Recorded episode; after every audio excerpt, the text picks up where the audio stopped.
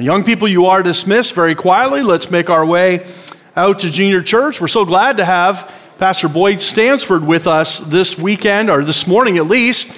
And uh, he's in town for the, let's, let's quietly go, young people. All right? All right. Either door, just go quickly. Okay. All right, I'm just going to wait a second. All right, a lot of children here this morning. It's wonderful to see the buses filling back up again, and praise the Lord for that. Wow, it's good to have this answered. We've uh, last Sunday uh, Pastor and Mrs. Stansford and his family celebrated the 20th anniversary of Heritage Baptist Church in Marystown, Nova Scotia, or Newfoundland, and uh, we're thankful that uh, they've been there faithfully serving, and they want to give a report as they're here, or he's here for the pastors' conference. Good to have his daughter Amy with us as well. She's at Faithway Baptist College, and let me tell you a couple stories about them real quick, if I could. I know that uh, I don't want to cut into his time too much, and uh, when I first met Brother Stansford, he uh, we we got to know each other at a couple pastors' conferences, and then he invited invited me to come out and preach at his camp.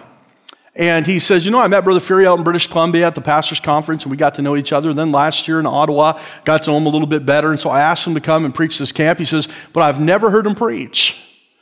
I preached both those conferences. And so I guess that's his nap time, so now is my nap time. So praise the Lord.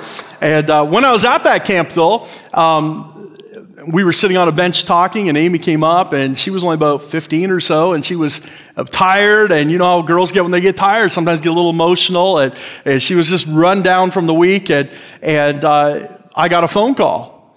And she said, Who is that? to her dad.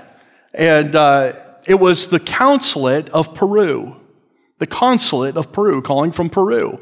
And Caesar was renewing his passport his Peruvian passport, so they called me for a reference and it just came up on there, Peru.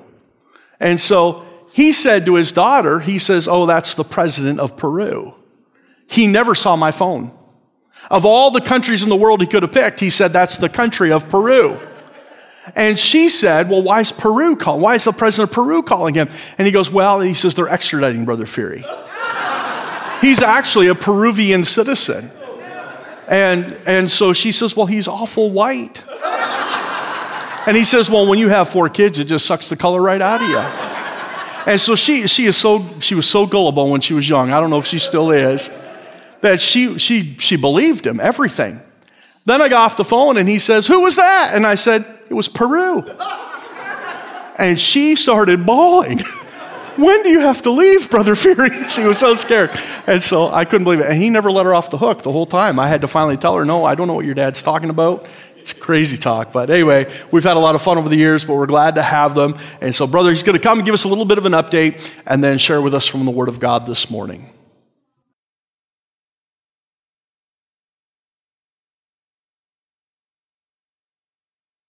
I got to get situated here first. I'm gonna. I got to move that because I'll kick it over. And uh, can I lay? Is there something I can lay my water on that's going to get your fancy pulpit? That's what you said last time. I get my own water now because I have those kind of friends that I went and found a freshly unopened bottle of water because I don't trust. He said, "Oh, I'll get you one." I went, "I'll get my own, thanks."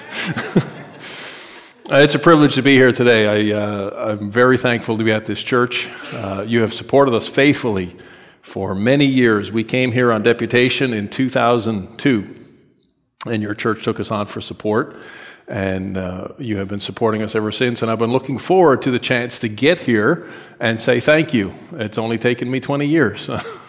and uh, I appreciate it so much. And we're going to go through some pictures as quickly as we can, uh, just to give you a little, I guess, an overview of what you have invested in over the last 20 years and to say thank you. And then uh, we'll get into uh, God's Word uh, this morning and try to share some thoughts with you.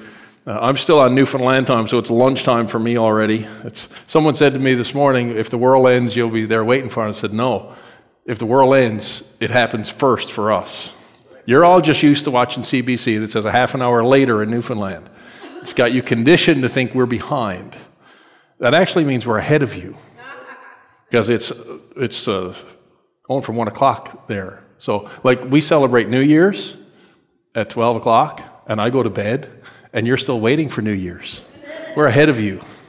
So just to clear that up because it's a sticking point for me. uh, I'll introduce you to my family a little bit, get some pictures, show you our building and, and what the Lord has done for us in the past 20 years. And thank you so much for the opportunity uh, to uh, be here and do this. I want to thank Pastor Ferry for being my friend after all the things I've said to him and about him in his presence and not in his presence. And uh, it all gets back to him. But uh, I felt so bad at that camp. I said, I've never heard him preach. And I was dead serious. And he stood up, like he didn't, this was at the beginning of camp. So he walked up to the pulpit and like, well, those two conferences, I preached at them. I went back to my office after camp. I was not in my office 10 minutes and I found two booklets from the last two conferences. And I turned to the Tuesday page and I had a full page of notes from both sermons. A full page. I had not only listened, I had taken notes. But I've come to the conclusion that I only have so much memory space. So anything that I can write down, I don't need to remember. So I wrote it down so I'd have it forever. So I wouldn't have to just remember up here all the important things you said. It's written down on paper and there forever.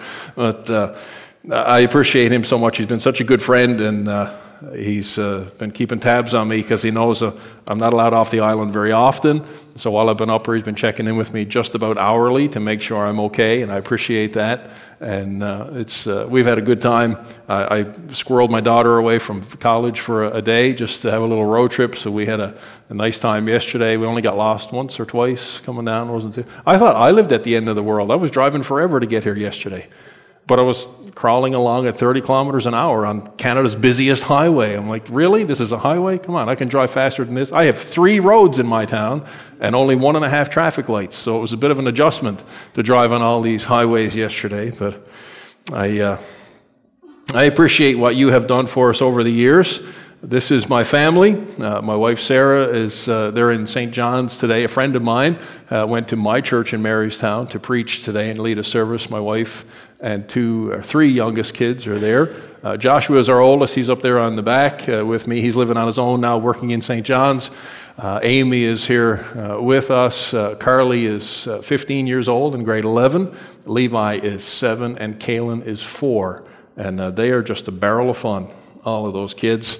Uh, we are living in uh, Newfoundland. We are, uh, if you see over there where that airplane is by St. John's, that is close to the most easterly point of North America. And uh, we are about three hours away from that. We're down on what's called the Burin Peninsula, the red, uh, we call it the boot because it's kind of shaped like a foot down there. And we live kind of on the heel of that boot. And uh, we have been there, we went there thinking the Lord was going to take us somewhere else in Newfoundland, He directed us to Marystown, and uh, we've just uh, tried to be faithful there. And uh, when we moved there, we had we didn't know anybody. We didn't know anybody in the town. I'd never been to the town other than to visit a little bit. And we looked around for a building, couldn't find a building, so we moved into town and just started looking at buildings and praying about it and trying to find something. In the meantime, my father-in-law, Pastor Lynn Holman, some of you may know him, he was working at Faithway Baptist College and church uh, at the time. And he was bringing a group of college students out to Newfoundland to help run vacation Bible schools at churches. And he said, Would you like us to come and help you? I'm like, Well, we haven't done anything yet. We're, we're still trying to find a building. We haven't had a church service. But I said, I'll see if we can line something up. So I found a little community center that allowed us to use a room in uh, their building. So in July of 2003, we had our first vacation Bible school in the basement of that building. That's uh, missionary Joshua Mead that was there as a college student. And uh, we had a, a, morning program at the community center. We had an a, afternoon program uh, that's in the backyard of my house. And uh, we went Wednesday, Thursday, Friday, Saturday, and then Sunday morning we invited all the kids to come and bring their parents back to the community center, and we had scooters to give away. Pastor Holman had brought some scooters to the kids that had earned the most points, and in fact, uh, the little fellow in the red shirt, I talked to him the other day. He's uh, got a little boy of his own, and he we still have contact. He doesn't come to our church, but we still have contact with him. But that Sunday morning, we had over 100 people show up to that community center for our service that morning. And then we began having kind of a Sunday morning vacation Bible school at the community center until we were able to get a building. In 2000, two, while we're on deputation, we went to Marystown to look around, and I said, I'm going to take pictures of all the buildings that I look at, and I'll pray over it and ask the Lord to give us a building that we can use as a church building, make look like a church. That was back in the day when you had the camera with the film in it. You take a picture and you wait two weeks before you can see what the picture looks like. Well, I looked at five or six buildings in that week, but I only took my camera once.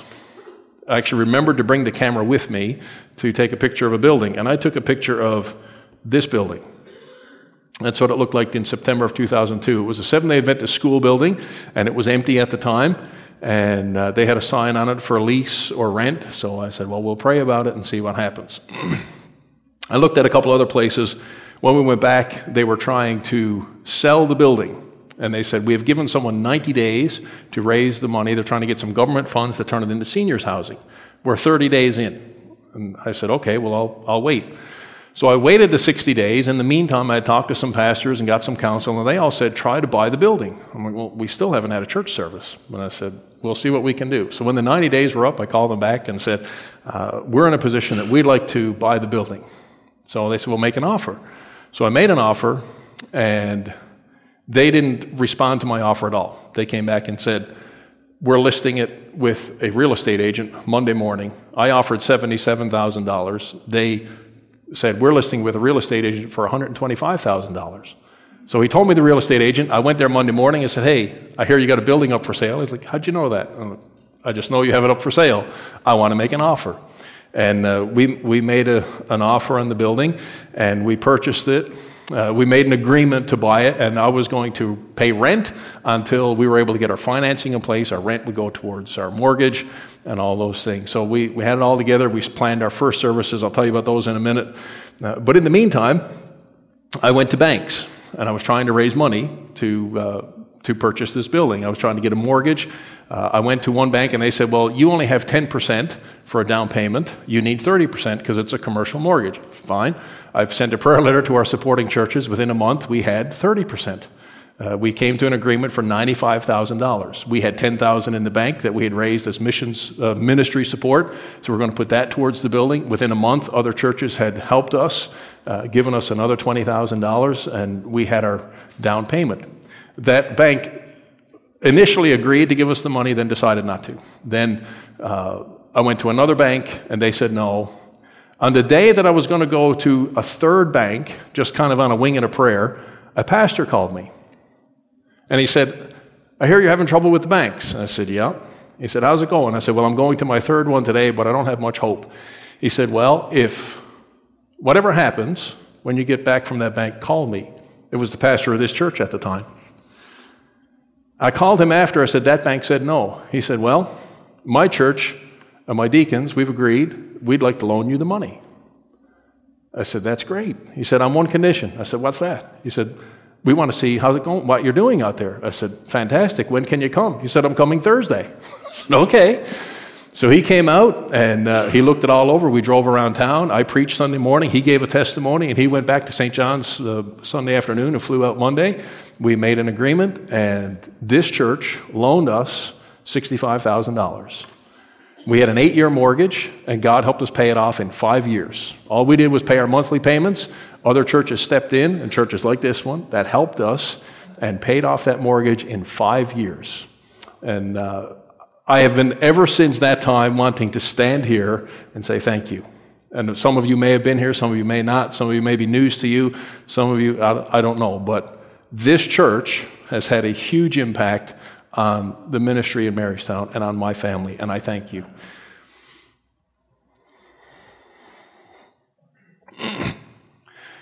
we decided to uh, have our first service on September 11th of 2003. So that was Monday past was our actual anniversary. Last Sunday we had our 20th anniversary. But those meetings, we had six churches uh, come help us. Some from as far away as Florida, some from Ontario and, and Newfoundland. We had 70 people from the community. We had all these kids that we had contact with through our vacation Bible school we'd had in July. That when we started in September, we'd go back with two or three vans Sunday morning and pick up uh, these kids, and uh, we'd bring them to church. And uh, we just, we still have contact with people that uh, came to those opening meetings. We still have people that come to our church that attended those opening meetings.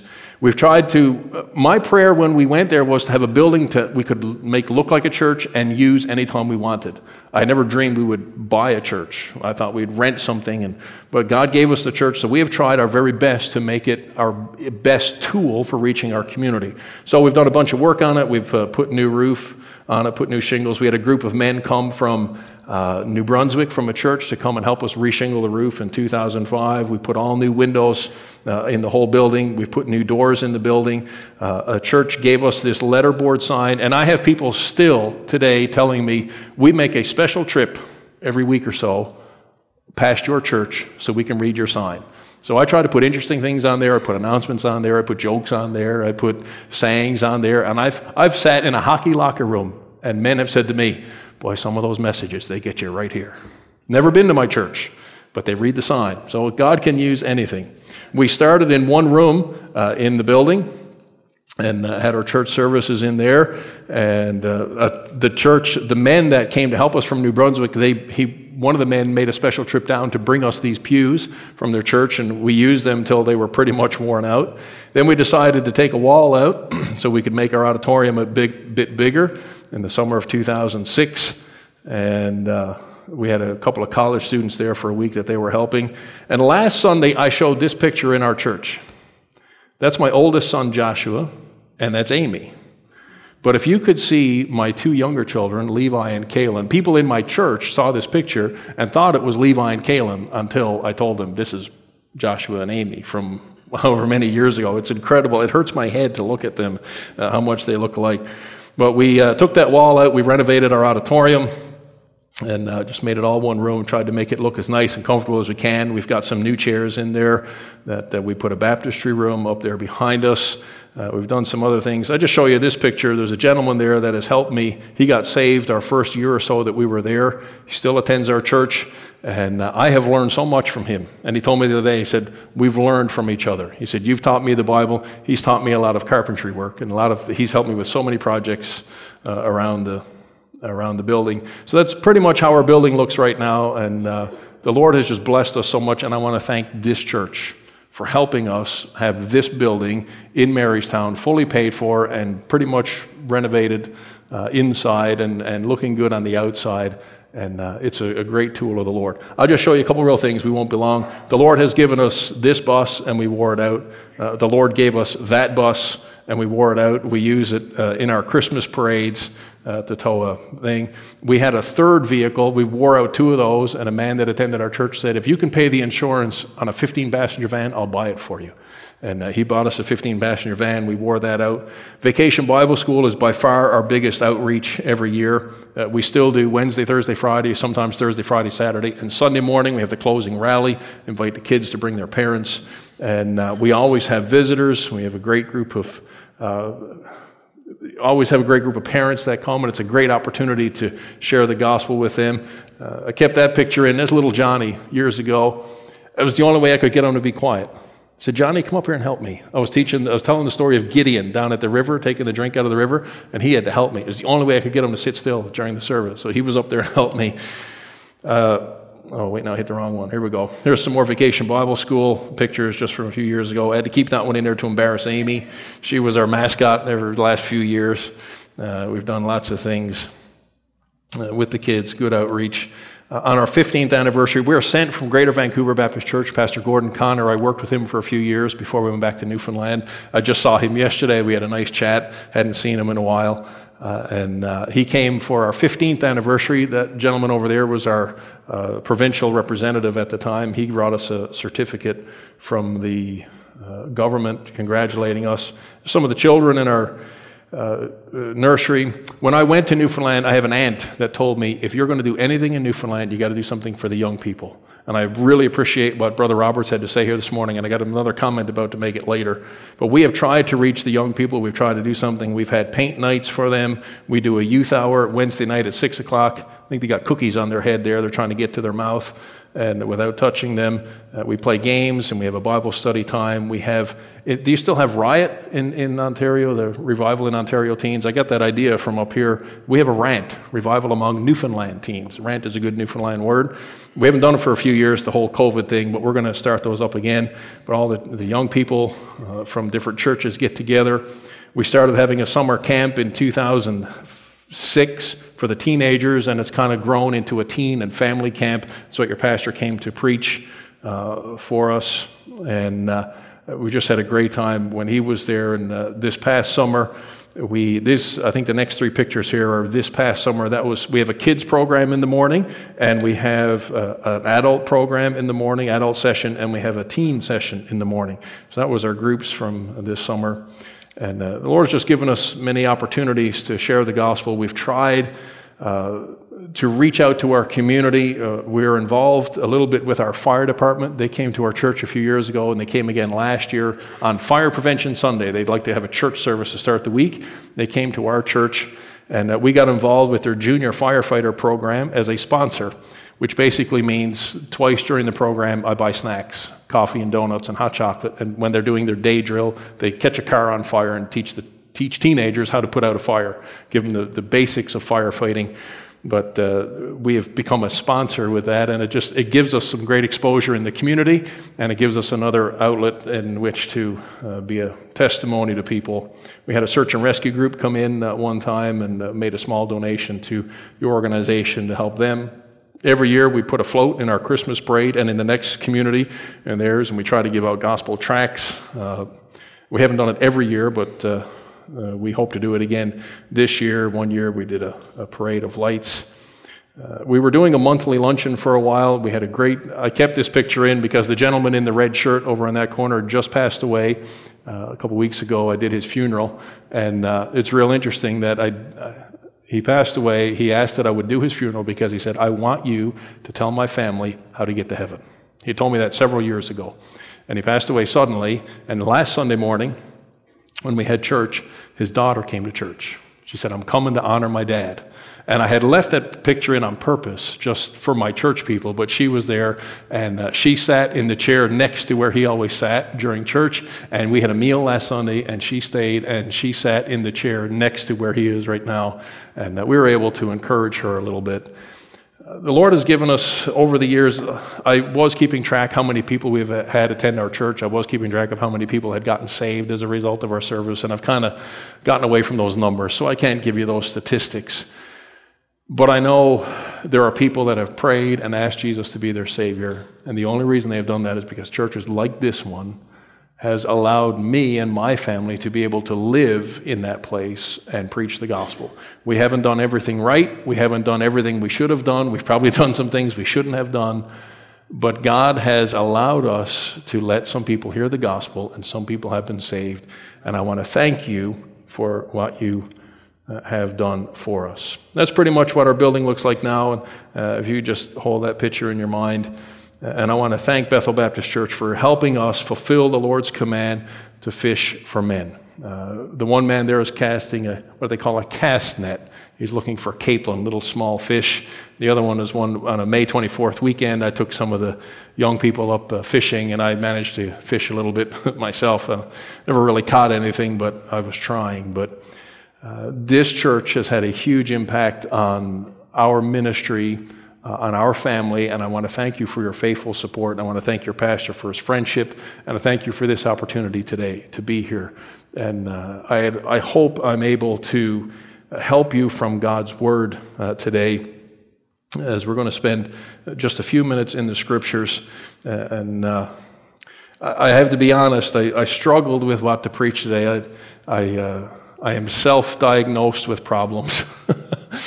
and uh, I, I told your pastor, I said, I would rather preach a full week somewhere so I can carry on a series, but to pick one message, because I don't know most of you. We've met some of us here and there. I've known some of you for a very long time. And, uh, but I don't know what you need. I told the Sunday school class this morning, I, I don't know all your needs and, and, and, what you're going through and, and how how I can help you today. So, normally in a situation like this, the Lord gives me a little something that uh, I, I need for me to help me. Uh, at camp, I usually I spend a lot of time with the teenagers. So uh, usually at night, whenever all the adults are getting ready for bed, I'm doing night games with the teenagers. But I call it my therapy session we sit with the teenagers and I start going on about all the things that irritated me that day. And I talk about this and just whatever, just for a bit of fun. I, I, poke a bit of fun at myself and whatever, but I call it my therapy session. So this is going to be kind of like a, a therapy session for us this morning, all right? Uh, you're going to get to listen in while I talk through some things. And I hope that God's word is going to help you. Is that fair enough? And uh, there's a, I, I had fully intended this morning to uh, preach to you about fishing for men because uh, uh, as I ended off with that slide, I like to use that one. This slide, or these pictures that I put together, I started this, I don't know, probably 15 years ago. I'd go to a church and give a report, so I put a few pictures in, and every year I'd add a few and take a few out. So this has changed from year to year, but it's basically the same. And uh, I always end with, because Newfoundland is known for fishing and, and those things. So I was going to do that this morning, but there's a phrase that, as I was praying uh, for uh, the Lord to show me what I could help you with today or how I could be helped, I guess. And uh, there was a phrase that came to mind in Zechariah. So you want to find Zechariah in your Bible. Might take you a few minutes. It's going to take me a little while. Zechariah chapter 9. I'm going to lay this aside so I don't cause any more trouble.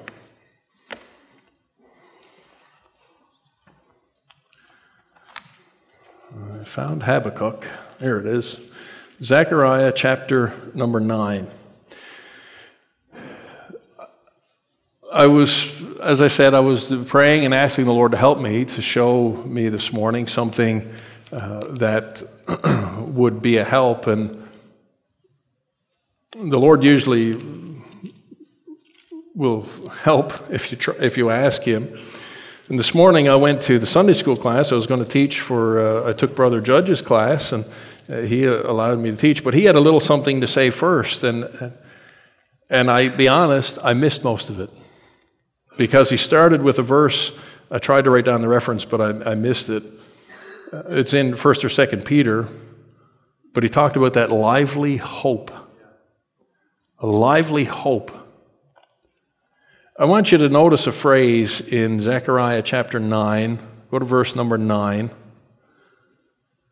says, Rejoice greatly, O daughter of Zion. Shout, O daughter of Jerusalem. Behold, thy king cometh unto thee. He is just and having salvation, lowly and riding upon an ass, and upon a colt, the foal of an ass. And I will cut off the chariot from Ephraim, and the horse from Jerusalem, and the battle bow shall be cut off, and he shall speak peace unto the heathen, and his dominion shall be from sea to sea, and from the river even unto the ends of the earth. As for thee also, by the blood of thy covenant, I have sent forth thy prisoners out of the pit wherein is no water. Turn you to the stronghold, ye prisoners of hope. Even today do I declare that I will render double unto thee. Prisoners of hope. Brother Robert stood here this morning and, and talked about reaching young people, teaching young people, because they will not forget it when they're old. It's our duty as a church. It's our duty. I, I, found it's our duty as pastors, as parents, as adults. We are to bring people from immaturity to maturity. My duty as a dad is to bring my children from immaturity to maturity, to help them to grow. My duty as a pastor is to help the Christians in my church to come from spiritual immaturity to maturity. And as a church, we are to help children grow. And uh, he said, You know, we need to help these children. And I'm, I'm going to pick on you for just a moment, but I won't try to embarrass you. Miss Carla over here, uh, she helped this, you helped train this choir. Years ago, when I was just a very young man, she was a little girl, and my dad drove the Sunday school bus. And we'd go to her house every Sunday and pick her up on the Sunday school bus.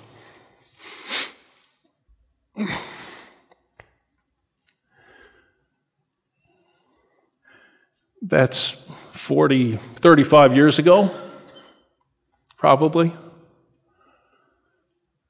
And last Sunday, we had our 20th anniversary. because of hope.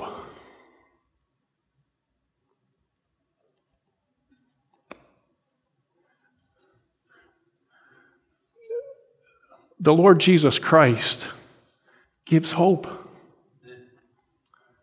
And, you know, I, I don't know, you don't know how many people this church has impacted. How old is this church now?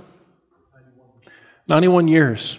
You imagine how many people have passed through the doors of this church, not specifically this building, but Bethel Baptist Church in 91 years that have heard the gospel and been saved? You have no idea.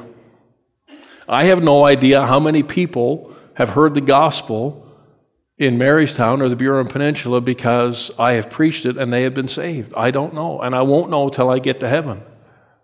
But there is hope in the Lord Jesus Christ. And the hope that we speak of is, it's not a, and i am sure if you have asked anyone, are you going to heaven? Well, I hope so. I hope so. That's not the hope that we were talking about this morning. Hope, by its definition in the Bible, is a confident expectation in a certain outcome. A confident expectation in a certain outcome. Now, I can say, I hope it doesn't rain tomorrow. And it may or may not rain. I hope it won't rain. But I can also say, I have the hope that the sun is coming up tomorrow. Because I know if the Lord carries his, uh, tarries his coming, the sun will come up. In fact, it's so reliable that they can predict it for days and years from now what time the sun will come up each day. I have the hope tomorrow morning that if the Lord doesn't come back tonight, the sun will rise tomorrow. I have a confident expectation in a certain outcome that our sun will rise tomorrow.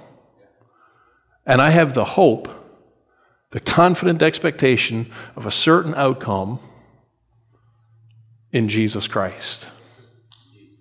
We are prisoners of hope. Now, years ago, I was invited by a police officer to become the chaplain for our local detachment of the RCMP, and I, I jumped at that opportunity and privilege, and I really enjoy trying to help the, the officers, and I talk with them and pray for them. Uh, through that process, they asked if I would be a guard. They have a few jail cells in the back, kind of a remand thing if they bring someone in until they have court, and they were looking for guards, and they asked if I would be interested, and I talked to the staff sergeant, and he said, I think it'll be great if you're going to work with them as chaplain to work by side with them to see the job. And you can, if you're here at midnight and it's quiet, you can sit down and talk to the, uh, to the, to the officers or even talk to the prisoners. In fact, the staff sergeant at the time gave me a stack of Bibles. He said, if any of the prisoners ask for them, you give it to them. I've had the opportunity to stand at a prison cell door with that little hatch down there and pray with prisoners. Not, I haven't been able to lead anyone to the Lord, but I've had a chance to share the gospel and pray with them. But they are prisoners. They are locked up. They are behind a steel door that is dead bolted closed and they can't get out. They are prisoners to that jail cell. There is hope in the Lord Jesus Christ. And we are prisoners. We are locked up in that hope that one day we will see him face to face. As your pastor has said over and over this morning, we are prisoners to the fact that we have a hope. If you know Jesus as your Savior this morning, you have a confident expectation in a certain outcome that you will spend eternity with Jesus in heaven.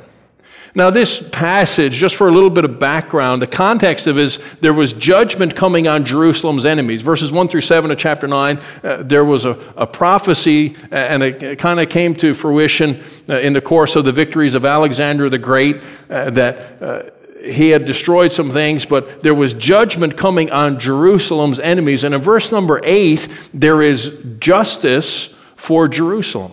Somewhere along the line, it seems like Alexander the Great agreed to leave Jerusalem and let the Jews live their own lives.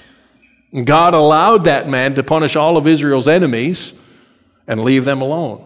So then we get to verse 9, and, and it talks about the Lord Jesus Christ coming uh, meek and lowly, uh, sitting on that donkey, coming into Jerusalem, and people sang his praises and that prophesied his triumphal entry into Jerusalem, and of course, uh, set into motion all the events that led to his death and his burial and, and resurrection.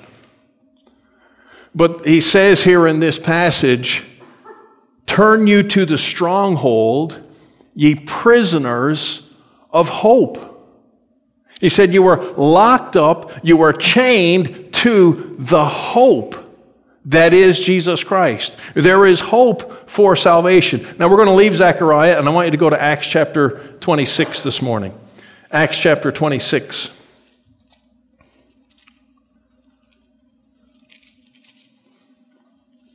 In Acts chapter 26, Paul has become a prisoner. Paul is a prisoner and standing before authorities to give account of his actions.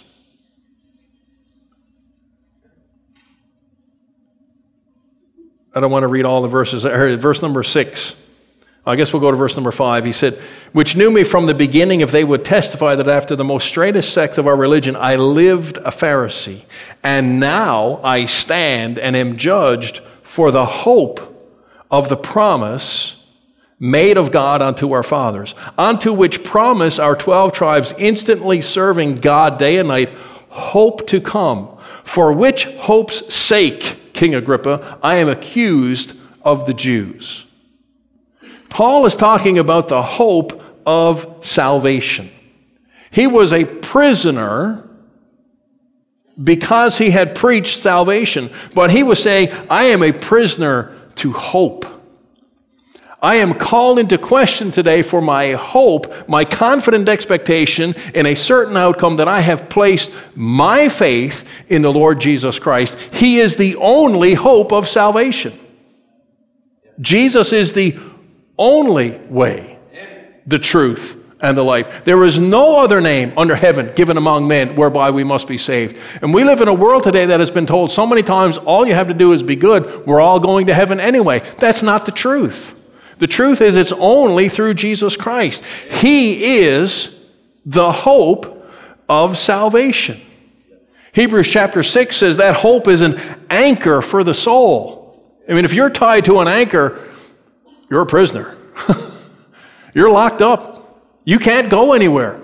If you've got the hope of salvation, you are a prisoner to that hope. You are tied to that hope, and you are captivated by that hope.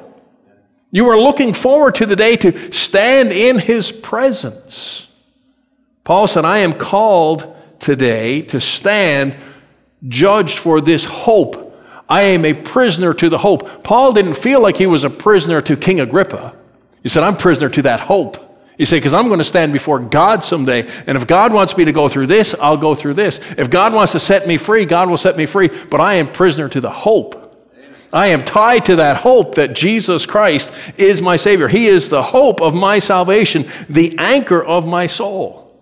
And he who had put people in prison for that hope was now a prisoner to that hope. He said, I am, I think myself happy, King Agrippa, verse 2, because I shall answer for myself this day. He said, I will stand. He said, I persecuted people that believed this. I put people in prison who believe this, but now I am a prisoner to that hope. I am tied to that hope and I'm never going to let it go and it's not going to let me go. Do you know the hope of salvation today? Do you have that anchor for the soul? The winds of the world are blowing and things are changing and things are always in an upheaval and there's so much going on, but Jesus is the anchor. He is that hope, that confident expectation in a certain outcome in salvation. But you know what else He is? Not only the hope of our salvation, but He's the hope of our churches. Matthew 16 and verse 18, I'm sure you know it. Jesus said, I will build my church. I will build it. Now, He uses people, and sometimes we fail, and I feel I have failed many more times than I have succeeded in trying to help grow a church in Marystown, but it's God who builds the church. And the Bible says the gates of hell shall not prevail against it. Satan is strong, but he's not as strong as God. He has no authority against God's ordained vehicle to get the gospel into the world. And Satan cannot defeat this church. Satan, this, the gates of hell cannot withstand the preaching of the gospel from this church. It's God's promise. And we are strengthened by that hope. We're still in Acts chapter 26. Look down in verse uh, 15. This is Paul, now Saul, when he was struck down on the Damascus road, and he said in verse 15, Who art thou, Lord? And he said, I'm Jesus, whom thou persecutest. But rise and stand upon thy feet, for I have appeared unto thee for this purpose, to make thee a minister and a witness both of these things which thou hast seen, and of those things in which I will appear unto thee, delivering thee from the people and from the Gentiles, unto whom now I send thee, to open their eyes, to turn them from darkness to light, and from the power of Satan unto God, that they may receive forgiveness of sins an inheritance among them which are sanctified by faith that is in me. Whereupon, notice in verse 19, whereupon, O King Agrippa, I was not disobedient unto the heavenly vision, but showed first unto them of Damascus and at Jerusalem and through all the coasts of Judea, and then to the Gentiles, that they should repent and turn to God and do works meet for repentance. He said, I have the hope of salvation. I met Jesus on the Damascus Road and I put people in prison for that hope, but now I am prisoner to that hope. And not only now am I prisoner to that hope, I'm prisoner to the hope of my salvation and the hope of the churches. He said, I went to Damascus and Jerusalem and through all Judea and then to the Gentiles, preaching the gospel so churches could get started. And Paul started churches all over his known world and wrote letters back to them and encouraged them and visited them because the preaching of the gospel through the local church was the hope of Jesus Christ Christ, forgiving people of their sins and changing their life. Jesus is the hope for this church. He is the hope for my church. He is the hope for any church that preaches the gospel. It's Jesus who is the hope, and we are prisoners to that hope. We are anchored in the Lord Jesus Christ. We can't go anywhere else. There is nowhere else to go. Where else shall we go? Peter said. Who else has the words of eternal life? It's only Jesus Christ. He is the hope of our salvation. He is the hope for our churches, and He is the hope for our lost and dying world. Verse 21 of Acts 26, Paul said, For these causes the Jews caught me in the temple and went about to kill me. Having therefore obtained help from God, I continue unto this day, witnessing both to small and great, saying none other things than those which the prophets and Moses did say should come, that Christ should suffer, and that he should be the first that should rise from the dead, and should show light unto the people and to the Gentiles. He said, Jesus is the hope. Jesus, who died on the cross and was buried and rose again, he is the hope of salvation. Paul said, I am preaching that to everybody, to the small and the great. Paul was standing before a king preaching the gospel. But if he had had a small child there, he would have explained it to the small child the small and the great. If he had found someone just in the community that had no social standing, had no riches to give, nothing, he would have told them, This is the gospel of Jesus Christ. This is the hope that you are a sinner. That whosoever shall call upon the name of the Lord shall be saved. That there is a, a penalty for your sin, and that penalty is death. And if you don't want to die for your own sin, you have to ask Jesus for forgiveness and accept his payment for your sin. Why do we continue to preach the gospel? Because Jesus is the only hope for people to be saved. Why do we continue to show up on a Sunday morning and, and sing praises to God and teach young children? Because Jesus is the hope of every person. We are prisoners to that hope. He is uh, the hope of every person today that is hooked on drugs. Drugs are a big problem. They're here, they're in our community. Drugs are a problem, but drugs are not the problem. The problem is sin. The problem is people haven't found satisfaction in Jesus Christ. They have not had their sins forgiven. They don't know the fullness of the Lord Jesus Christ. They don't have the hope of Jesus. They have a, boy, I hope I'll feel better if I take this. They don't have, I know I will stand in God's presence because I've trusted Him as my Savior. They don't have that hope. And I, I pray this morning that you are a prisoner of hope. Why do we do all these things? It's the hope that's in Jesus. Why do we keep showing up? Why do we keep preaching the gospel? Why do we keep handing out tracts? Why do we bother with Christmas cantatas? Why do we go with children's programs? Why are we sending buses out into the community? Why are we showing up early to prepare music? Because Jesus is the hope of the world, and we got to get the message out there. Why do we keep live streaming our services? Because people are watching. People that may never darken the door of our churches can find this on the internet and they can hear the gospel be sa- and be saved. We are prisoners to the hope that we are serving our risen Lord and Savior Jesus Christ, and one day we'll stand in His presence and we'll praise Him face to face. But until then, we're prisoners to that hope, and we're going to keep serving Him.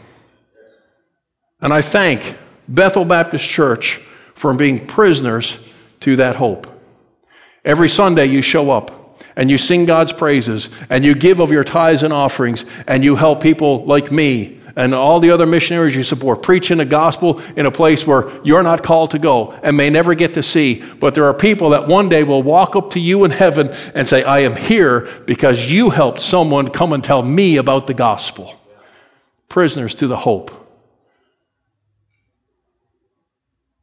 Zechariah said, Ye prisoners of hope, run to the stronghold. I don't know what you're facing today. I don't know what your problems are. I don't know what you need. But if you're here and you've never asked Jesus to be my, your Savior, can I tell you, run to the stronghold? Run to Jesus. He's, he's got the answers. He's got the hope. He's got the eternal life. It's a very simple thing. You admit that you're a sinner. You believe the Lord Jesus Christ is God who died on the cross, was buried, and rose again to pay the penalty for your sin. And you confess the fact to Jesus Christ I am a sinner. You are God who died for me. I trust you alone for my salvation. I keep saying it all over and over. It's not magical, it's spiritual. It's a conversation between you and God telling him you're a sinner and you accept his payment for your sin. If you're here this morning and you've never prayed that prayer, it's very simple. You can pray right where you sit, right now. At the end of this service, you can take time in the invitation time to pray and ask Jesus to be your Savior. If you don't understand it well enough, stick around after and ask somebody, hey, can you show me how to be saved? You'll have hope. Not that, boy, I hope I'm going to heaven. You say, I have the hope that when I close my eyes in death, I will open them to look on my Savior, Jesus Christ. A certain outcome. Confident expectation that certain outcome. If you're here this morning you say, I've asked Jesus to be my Savior, I know that hope. Well, hang on to that hope. Don't quit. I know sometimes we get tired, sometimes we get disillusioned, sometimes we get discouraged, sometimes say, you know, I don't know if I'm doing anything or not. If you're serving the Lord, you're doing it. The results don't matter on this earth as far as we're concerned. It results to the we leave that to the Lord Jesus Christ. But be faithful. Be prisoner to the hope. He is the hope of salvation. He is the hope of our churches. He is the hope of our entire world. It's all in Jesus Christ.